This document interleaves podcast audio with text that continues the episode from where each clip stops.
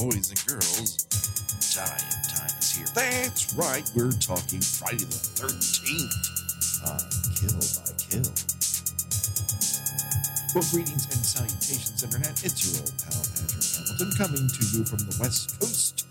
Not as close to Camp Crystal Lake as I'd like, but that's okay. This is the Kill by Kill podcast, where we're dedicated to celebrating the least discussed component of any horror film, the characters. And we're going to unpack all of the gory details of Friday the 13th in hopes that uh, Camp Counselor's untimely ends just the beginning of the jokes that we can make about them. And as always, there's only one person that I trust to help me f- push that arrow through an entire bed to get to somebody's neck.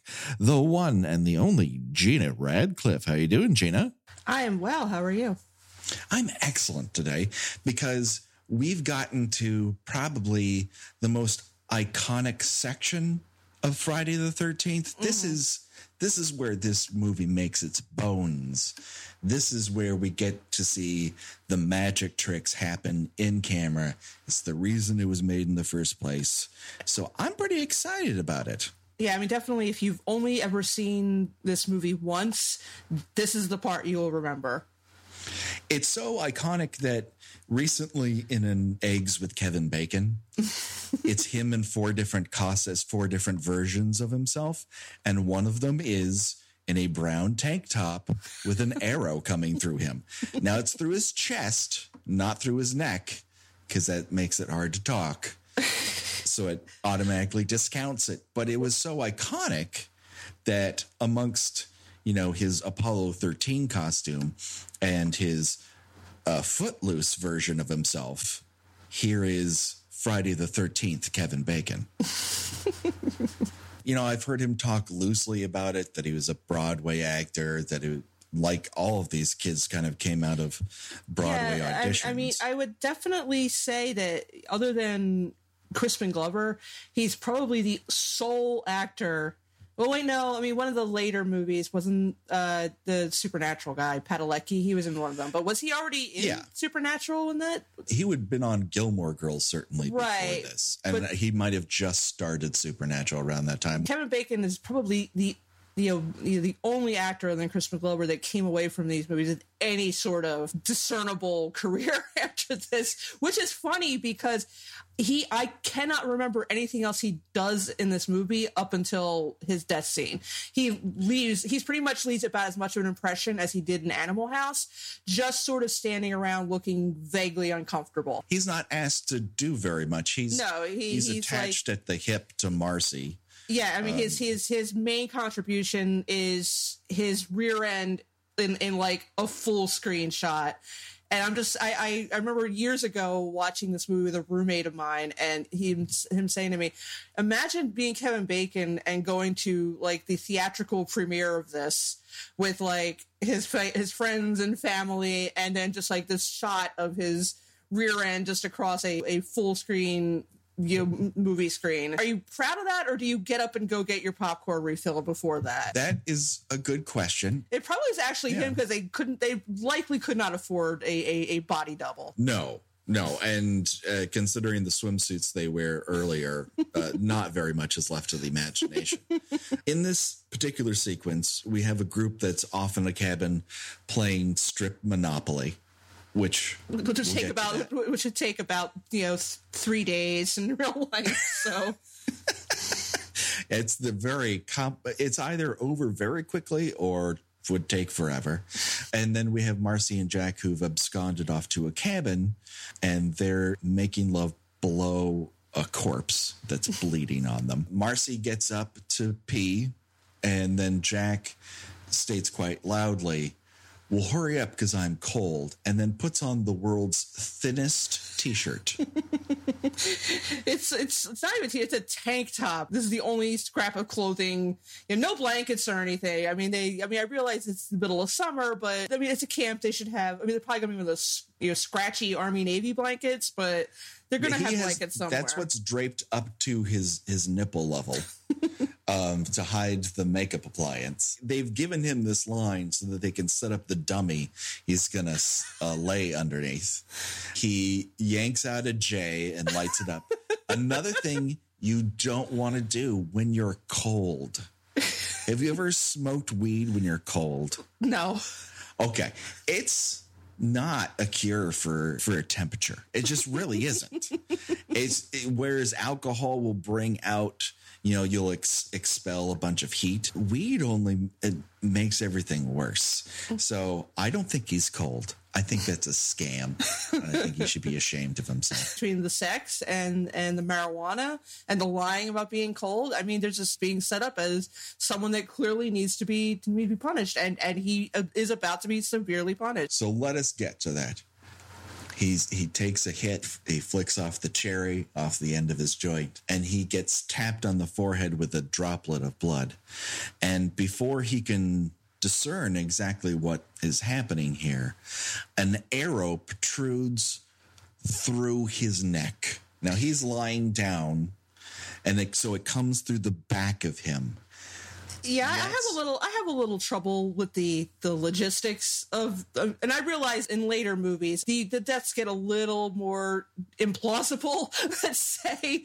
And but I mean, for one thing, the, the hand that that comes up on his forehead, that's Yes. very obviously a, a a gentleman's hand. I mean, It's a Greek gentleman's hand. yeah, you Yes. can definitely tell that is not an, an an older woman's hands. And I don't know if at that point they were It's not genderless. Let's put it that way. no, no, and I I'm not sure at that time that they hadn't if they hadn't decided yet that it was going to be Mrs. Voorhees. I mean, because you know it could have Betsy Palmer could have laid under the bed, put her hand up on his forehead. I mean, it was just the. I mean, obviously, no one was literally jamming an arrow through the back of his neck, but you have to put an arrow, and presumably it was something they grabbed from the archery range, and somehow managed to shove it hard enough through a layer of mattress, a layer Mm-hmm. of springs, and the back of someone's neck. And Oh, do you have a spinal column in the way too. yeah, I mean, I would This think is- that the minute it pokes the back of his neck, he's going to be, you know, leaping up. How does she know where to put it? How did, you know, how would she know where to put her hand? Her right hand that comes up is she's using that as a guide. But imagine the forearm strength it takes to because that bed's only what eight inches off the ground. Exactly. So she, it's not like she's on the other end of that arrow. She's only got one hand to do this. Right. Because the other one is holding his forehead down. So, yes, you're right. Through mattress, through springs, through his spinal column, through the rest of his throat, all with one arm. Man, she is jacked. she is jacked. I mean, I mean, I could only assume it's from years of you know cutting wood and and you know doing general labor at a at a at a summer camp, but it, it's still a little. I'm not sure how that would work, and and and and it's not even like it just just comes up through his neck. It's like slowly pushed through, and, and obviously that is for you know for gruesome effect. He's just laying there, la da da. Oh, there's a thing poking at the back of my neck. Perhaps it's a mosquito.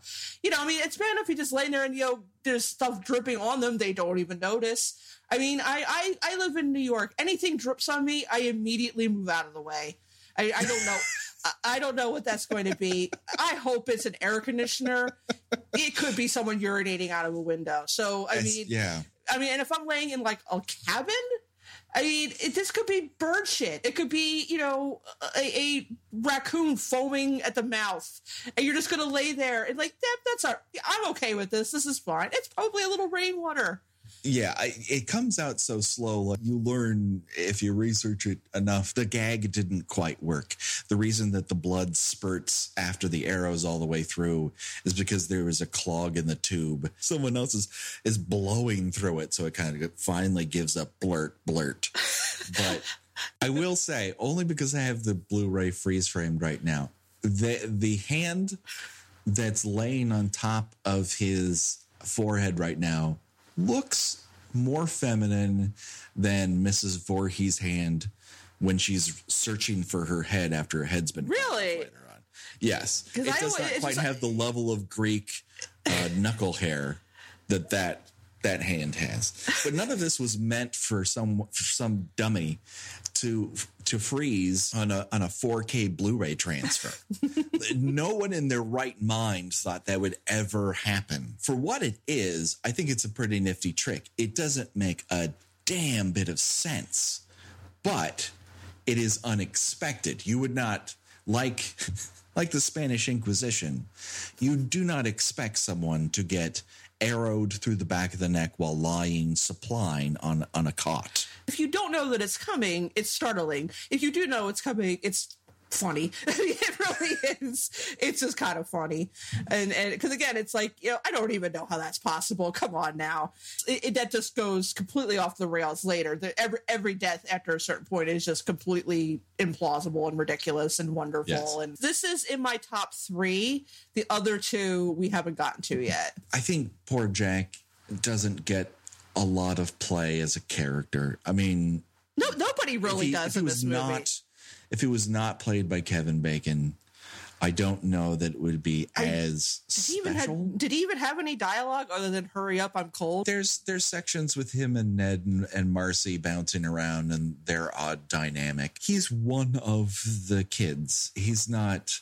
He's never portrayed as a, a red herring at any point, so that's not an issue because he's constantly running around with Marcy. He's kind of instantly discounted they they only exist as a unit. Right. Yeah, he's just he's just kind of grist for the mill. He's just given a pretty exciting send off for this movie, and that leads us to our one two punch of Marcy, who has gone off to pee, goes to this outhouse, and proceeds to have what could only be described as an actor's workshop of monologuing, talking to herself, characters interacting with nothing. it just, I, and then she does the one thing like the amazing trend that you found last time with our Judaic tricksters, uh, which really was an eye opener. We have yet another trope within the Friday the 13th universe. That is people who are in their 20s doing impersonations of 30s and 40s movie stars. Oh, yes, you're for right. For no reason. I don't know if maybe is because I am we are both too young to have been this age at this time where we just they were inundated with a lot of 30s and 40s movies on TV. Is that the excuse? The only reason I know that's an impersonation of somebody is because I watched too much Bugs Bunny. Otherwise, I wouldn't exactly. know that she was going for something there. but at least Bugs Bunny, he was doing something that was contemporary. She is just doing an impersonation of someone whom, to be honest with you, I don't know. I was supposed to look it up and I didn't. And I'm kind of okay with it because if I can't tell who that is, it can't be that great of an impersonation. It would be great if they like just did a straight remake and then like had someone, you know, singing like, I don't know, uh, the strawberry alarm clock or something like that. Just some relatively obscure musician from the 60s and like so in totally out of step with their own generation. She's just entertaining her herself i guess which has no nobody in a movie when they're by themselves ever acts like people really do when they're by themselves. You know when they're by themselves you talk to yourself you sing to yourself you just get a little you know i'm saying you like i don't do this. I do this No, you can you accuse enter- me. It's fine. You you entertain yourself. Kind of boring and lonely walking around a silent house by yourself. So you know. Now I don't know if I'm going around imitating you know Eddie Cantor or Al Jolson or you know saying "Hello, my baby, hello, my darling." I might Is actually that- actually I might do that, but only because Michigan J Frog. So, you know, Which again would be little- a reference to something from the 40s, right? So but you, like you know you pick up the chicken, you do the little the little the legs. I may have said too much. well, I now I know that I won't be having chicken when I'm over at the house because I live right next to you. We have Marcy searching about uh, the the outhouse uh, or women's restroom area, and a little bit of cat and mouse game with a person wearing the world's thickest boots ever.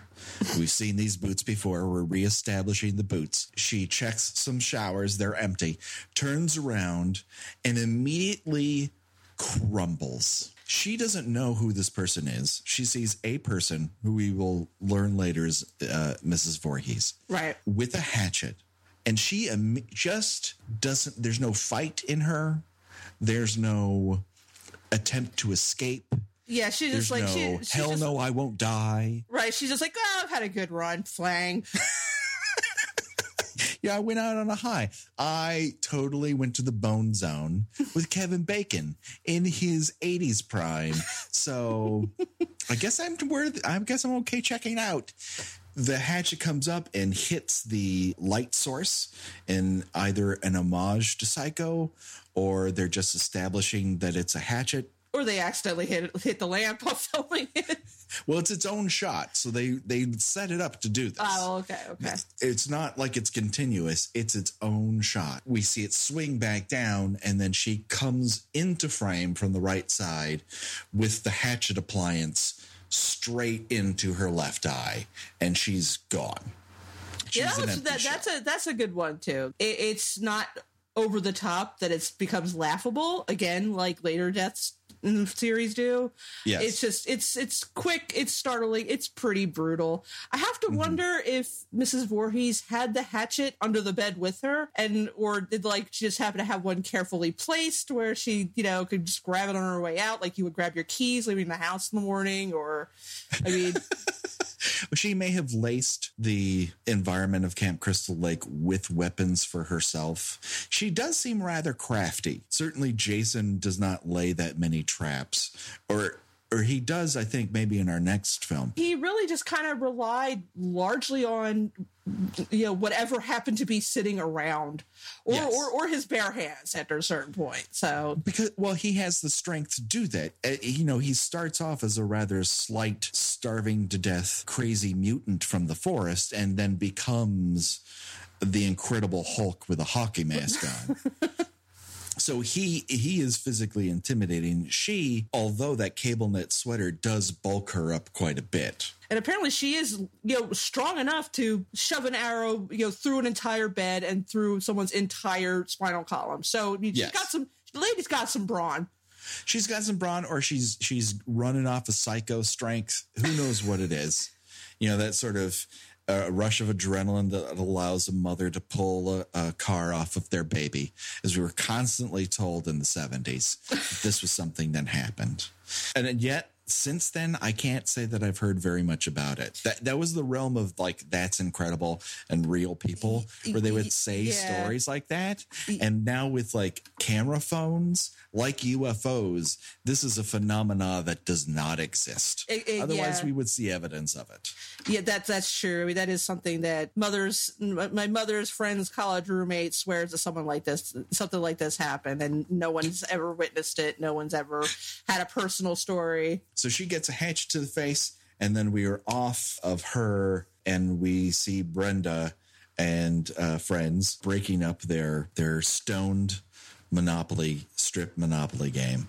Uh, this is right after Alice has literally lost her shirt, and then the lights go out. Um, Mrs. Voorhees, I guess, has turned off the power or interrupted the power at the very least. And here is, I think, the line of the movie for me in terms of question marks that I have. this is the biggest one. Okay. So here's Brenda. She's the tallest girl. She's the most athletic. She is the strongest. When someone pretends to drown, she passes everyone else in a dead sprint like they're standing still. Brenda is the most intimidating threat in this entire movie from the counselor side. Yeah, I would agree. She is the most physically capable. They don't worry about whether or not she comes off as feminine or not or anything along those lines. The the windows are blown out by the storm Oh, right, right, right. and the and the and the money goes everywhere. So Brenda, let's get to the meat of this. Brenda turns and goes, "Oh, that's a shame," and then she turns directly to Alice and says, "Right when it was getting interesting." She doesn't say that to the guy. She says that to Alice. I, I I th- I think she's bi That's possible. or or a lesbian. Either uh, I perfectly acceptable answers to me, the white cis guy. Um, but that to me says, oh, we were about to get stoned and have sex. All three of us. and this is the only thing that stopped it. Because apparently everybody just came to this camp not to work but to engage in a, a, lot of marijuana smoking a lot of sex with each other.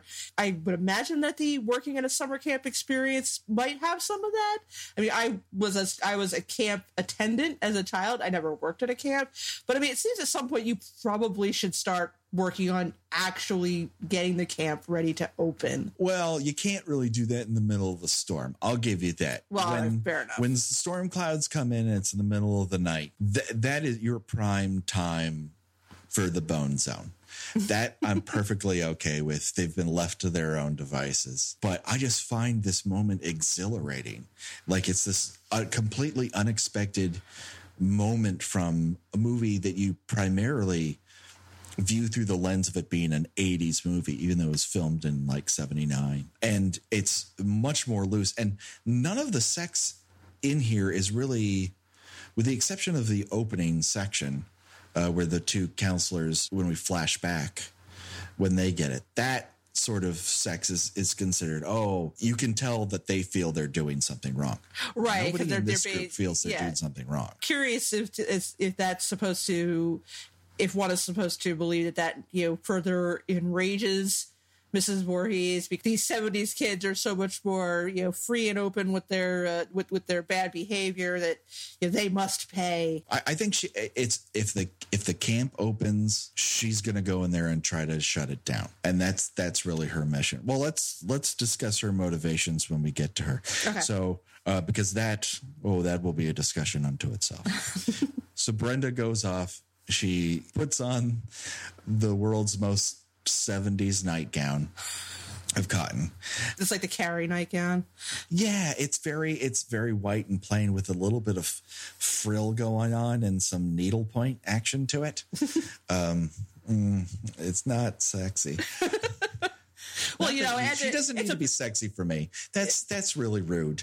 That's unfortunate. She doesn't need to sex it up for me. You have full screen shot of Kevin of Kevin Bacon. I was going to say Kevin Costner. Kevin Bacon's uh, butt. I mean, Either it's or. all it's all da- it's pretty much all downhill from there as far as the sexiness is yeah. concerned. You know, it's it's it's it's reached the peak level at that point and just quickly plummets after that. Uh, so that's when the lights go out and she dons her uh, the green raincoat to try to bring the lights back on and she hears a whisper as she's doing this. This is the other element where you know mrs Voorhees is a thinker.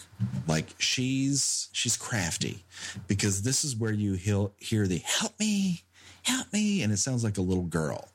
Now she has witnessed brenda try to rescue somebody who was pretending to drown earlier and, and saw that she was the one who ran the fastest. So she's luring Brenda, knowing that she's the type of person who won't just sit in her bed and read. She's going to go out into the middle of the rain if she thinks that somebody needs help. Yeah, but why would, like, if she's doing like a little girl voice, eh, do you think Brenda just kind of has a sort of just immediate lock and loaded mindset where it's not going to occur to her? why would there be a child just wandering around in the middle of the night in this unopened summer camp? I think that she's the kind that up until now has not let someone else's prank stop her from examining something. She's not afraid of these people. She's mm-hmm. not intimidated by any of the guys or the girls. She's she's kind of her own person. This is what makes her I'm building up Brenda, but I'm telling you, Brenda is the best character in Friday the 13th. She's definitely the unsung you can't really call her the heroine because she didn't make it, but she's no, you know, definitely an, an, an, an, underrated character. I think what they may have been trying to do somewhat is give the audience some doubt that Alice would be our final girl. Hmm. That she, or that they were trying to set her up in the same way PJ Soles is set up in Halloween as the person you're you you become more attuned to like oh i like her i hope she doesn't die yeah i mean there is a there is a lot of there's definitely a lot of similarities between Alice and uh, and Laurie from Halloween. They're both a little meek. They're both kind of virginal. Let's say it. Uh, no, I was just gonna say that we know that Alice isn't a virgin. She's sleeping with Well, the no. owner of the camp, and he's begging to get back in with her. And she's like, you know what? I've been there and done that, and we'll discuss this at another time. Well, the, yeah, that's true. That's true. But still, I mean, there, there's a lot of there's a lot of similarities there. I, I think. There, is, they're definitely tr- we're trying to go for that type when they cast her for sure. So Brenda wanders off searching for this voice. She ends up at the archery, a word that I had a great amount of trouble recalling earlier. and then lights are turned on. She's surprised, and the screen goes blank and we don't know what happens to her later during the mayhem we get we get to witness what may or may not have happened to Brenda because we get a defenestration where she's thrown through a window at Alice. Again, Brenda, no small fry, probably the tallest person in the camp, just thrown willy nilly through a window. She's With wrapped in ropes. Yeah, your face looks bloody, so but it still doesn't really it doesn't really give you any kind of idea of what happened to her. Yeah. Just that it involved a lot of ropes. Either I'm, I'm wondering now if, if there was a different death set up for her, and just they could not get it to work, so they're like, "Fuck it, just throw her through a window." And it's just it, it is a little weird how you get like no idea what happened to her. Not as weird as the guy in part two who just sort of disappears entirely. Yeah, this it's it's it's, it's interesting to you know try to ponder what her original death might have originally been. Dis- yeah, what might have happened to her. Well, one assumes that she was set up to be shot with arrows because there's the gag earlier in the film where Bill, Harry uh, Crosby's character, surprises her with an arrow. She's kind of lured again to the archery center, and he shoots an arrow right in front of her. Uh, That's always that's always that's always fun to, to do. Right. so later, Harry shows up and he's got a face full of arrows. But why would I mean? It, uh, it just doesn't make any sense. It just doesn't make any sense. Uh, now I'm see, calling you out on the carpet. now see if you go to horror.wikia.com it does Mm-hmm. say it does say brenda hit with arrow thrown through window tied with a rope so apparently an, an arrow was involved in her death at some at, at, some point in time I man, if you got a weapon of choice here, Mrs. Voorhees goes for the knife first, just a regular old hunting knife, and arrow second because she has dispatched three people with an arrow in well this maybe entire like movie. m- maybe she shoots brenda with an arrow and brenda just kind of like just pulls it right out and and you know or does a thing where like you know she breaks it off and you know and, and starts immediately putting a tourniquet on and and you know mrs ward is like oh shit. And then decides she has to like you know none of the rest of them went this hard and you know She's like the T one thousand. She just yanks that arrow out and, and starts to he- see with her ears as to where Mrs. Voorhees is. She's intimidated. She's got to take care of her from a distance. Otherwise, Brenda would fuck up Mrs. Voorhees' shit. I'm pretty sure exactly it. exactly Okay. Well, this brings us to would you rather? So, would you rather die from an arrow being pushed through the back of your neck, a hatchet to your face, or arrow slash defenestration slash roping? I, I'm gonna have to say axe in the face because it's the the quickest death.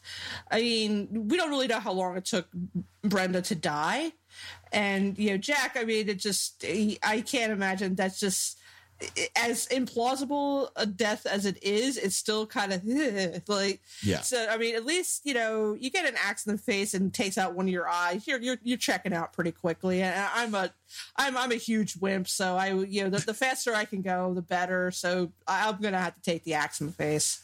I, I am going to back your play here. Um, I would rather get a hatchet to the face than an arrow through any part of my body. I it just I think your your body would shut down. It, it would hit part of your brain, and it, everyone would go, you know what? Mm, see you later, kids, and you just drop to the ground. I, I part part of me believes that Marcy is half dead, but just by looking at Mrs. Voorhees, the way she reacts, so Yeah, just- she just already show- knows she that just- she's going bye bye. Yeah, her, I think her heart is just seizing up at that at that moment in time. I mean, so she might already been dead by the time the axe hit her, and uh, she had a heart condition. We don't know. She was obviously, you know, not at all. It's the kind of the opposite of Brenda. You know, I think Brenda, you know, would have like, you know, stopped the axe with her hand and said, like, "What are you kidding me with this? This is not proper hatchet safety." Knocked out of her hand, like, uh, like when um Aragorn, you know, manages to to knock the dagger flying in his face out of the way, and I think it just that's how it would have played out if it had been Brenda in the outhouse instead of Marcy. All right. Well, uh, this has been so fantastic. I can't wait to do it again. Uh, thank you once again, Gina. Uh, do you want to uh, tell everybody where people can find you? Well, I um in, in, in keeping with my uh, my obsession of things in my my childhood, like uh like uh, amusingly terrible slasher movies. I write about 70s and 80s television at um I have a WordPress site. It's tuneintonight.wordpress.com. And there's also um, a Tumblr feed. It's also tuneintonight.tumblr.com. I also have a Twitter feed for it, which I hardly ever update because Twitter is a dumpster fire. So I suggest going to the web, to the website instead. Especially when it's content. It's not like you're delivering content over Twitter. All right. no, not really. Uh, no, no. Please, everyone, you should check it out. It's it's fantastic stuff. It's incredibly uh, unique and will either bring you back to a time or expose you to something you never knew existed. You can reach out to us. We have a Gmail. It's killbykillpod at gmail.com. Um, we also have the Kill by Kill Tumblr. If you have questions, you have comments, please let us know. We, we'd love to hear back from you about what you think of the show, what you think about us, maybe some wonderfully, you know, snipey ways of critiquing our uh, our speaking voices, stuff like that. You know, what the internet was built for. Also, don't tell us that the storm blew out the windows. We, we corrected ourselves there. Self correcting. We're coming at this as uh, enthusiasts, not experts. All right, everybody, until next time when the body count continues, for myself and for Gina Radcliffe, bye bye, everybody. Bye.